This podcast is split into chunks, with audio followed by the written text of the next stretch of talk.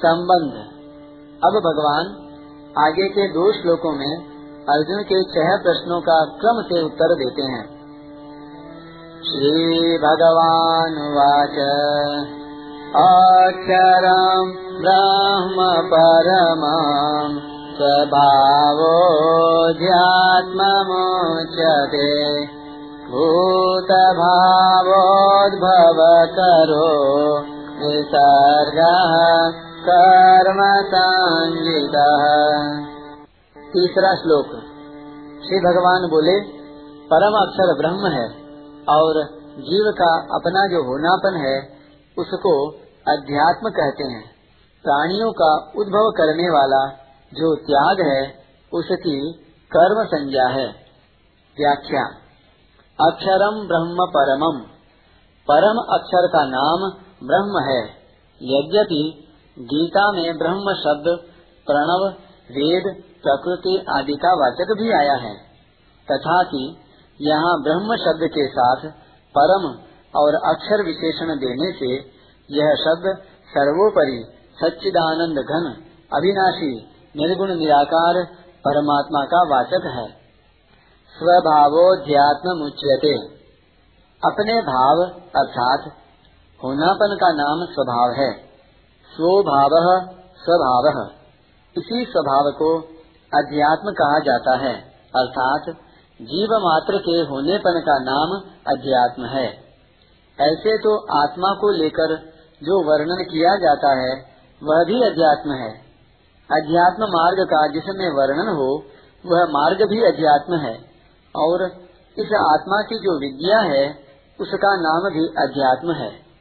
परंतु यहाँ स्वभाव विशेषण के साथ अध्यात्म शब्द आत्मा का अर्थात जीव के होनेपन का, यानी स्वरूप का वाचक है।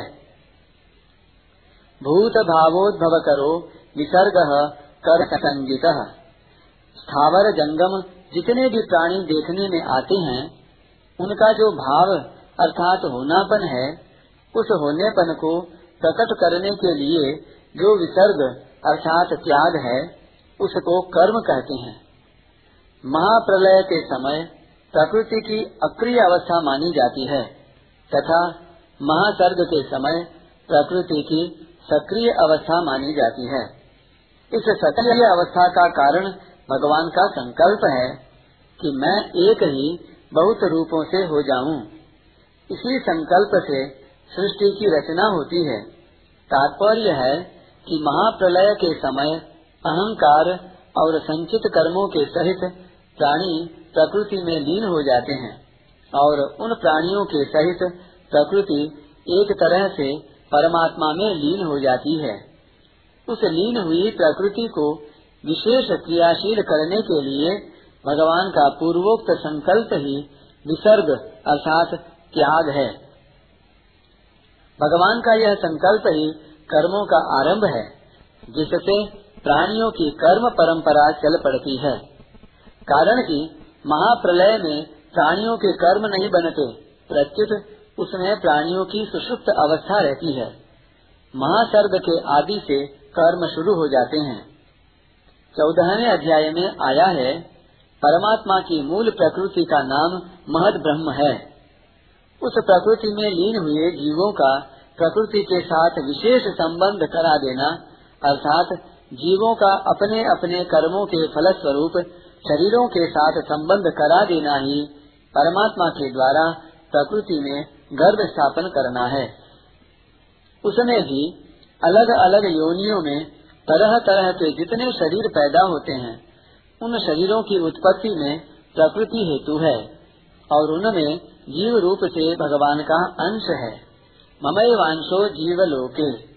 इस प्रकार प्रकृति और पुरुष के अंश से संपूर्ण प्राणी पैदा होते हैं।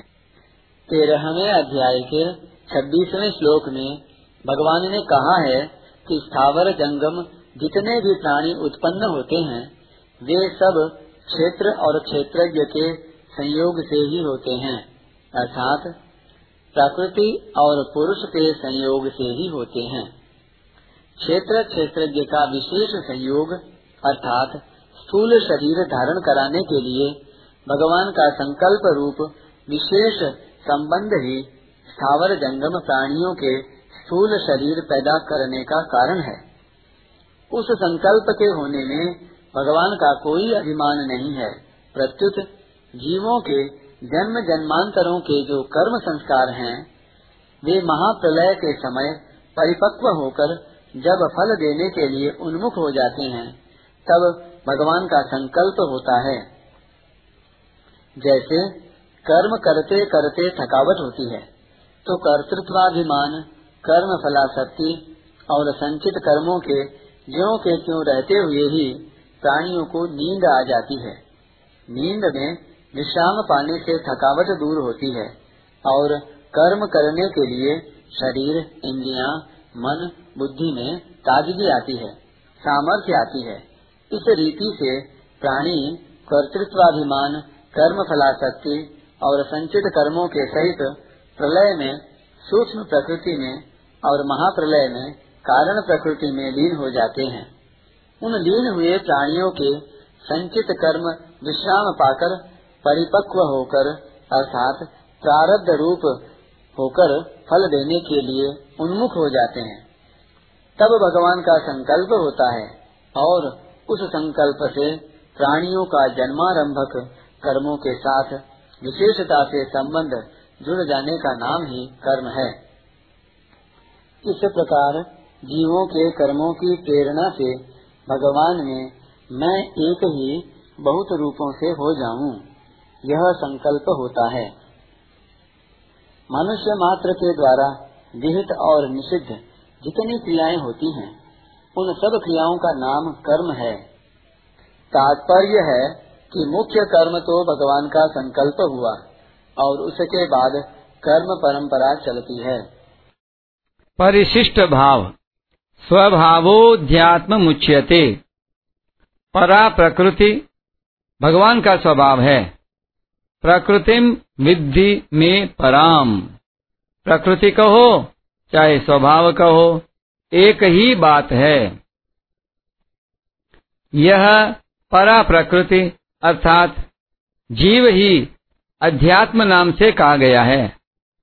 इसको भगवान ने अपना अंश भी बताया है। ममई वांशो जीवलोके। स्वभावोध्यात्म मुच्यते। का दूसरा तात्पर्य है कि बालक, जवानी और वृद्धावस्था में जागृत, स्वप्न और सुषुप्ति में, चौरासी लाख योनियों में, सर्ग और प्रलय में, महासर्ग और महाप्रलय में भी जीव का कभी अभाव नहीं होता। ना भावो विद्यते सतह अर्थात इसका अपना भाव सत्ता या होनापन सदा विद्यमान रहता है। सृष्टि रचना रूप कर्म को त्याग कहने का तात्पर्य है कि इसमें अपनी स्थिरता का त्याग है। कारण कि तत्व स्थिर, अचल है और उस स्थिरता का त्याग ही कर्म है। भगवान का सृष्टि रचना रूप कर्म ही आदि कर्म है, जिससे कर्मों की परंपरा चली है। चातुर्वर्ण्यम मया सृष्टम, कल्पाद विसृजाम्यहम। विसृजामि पुनः पुनः। अहम बीज प्रद पिता। अतः कर्म के अंतर्गत तीन प्रकार के कर्म आते हैं। सृष्टि की रचना, क्रिया मात्र, जो फलजनक नहीं होती और पाप पुण्य, शुभाशुभ कर्म जो फलजनक होते हैं। भगवान का सृष्टि रचना रूप कर्म वास्तव में अकर्म ही है। भगवान ने कहा भी है, तस्य कर्तारमपिमाम विद्य कर्तारमव्ययम। उस सृष्टि रचना का कर्ता होने पर भी मुझ अव्यय परमेश्वर को तू अकर्ता जान।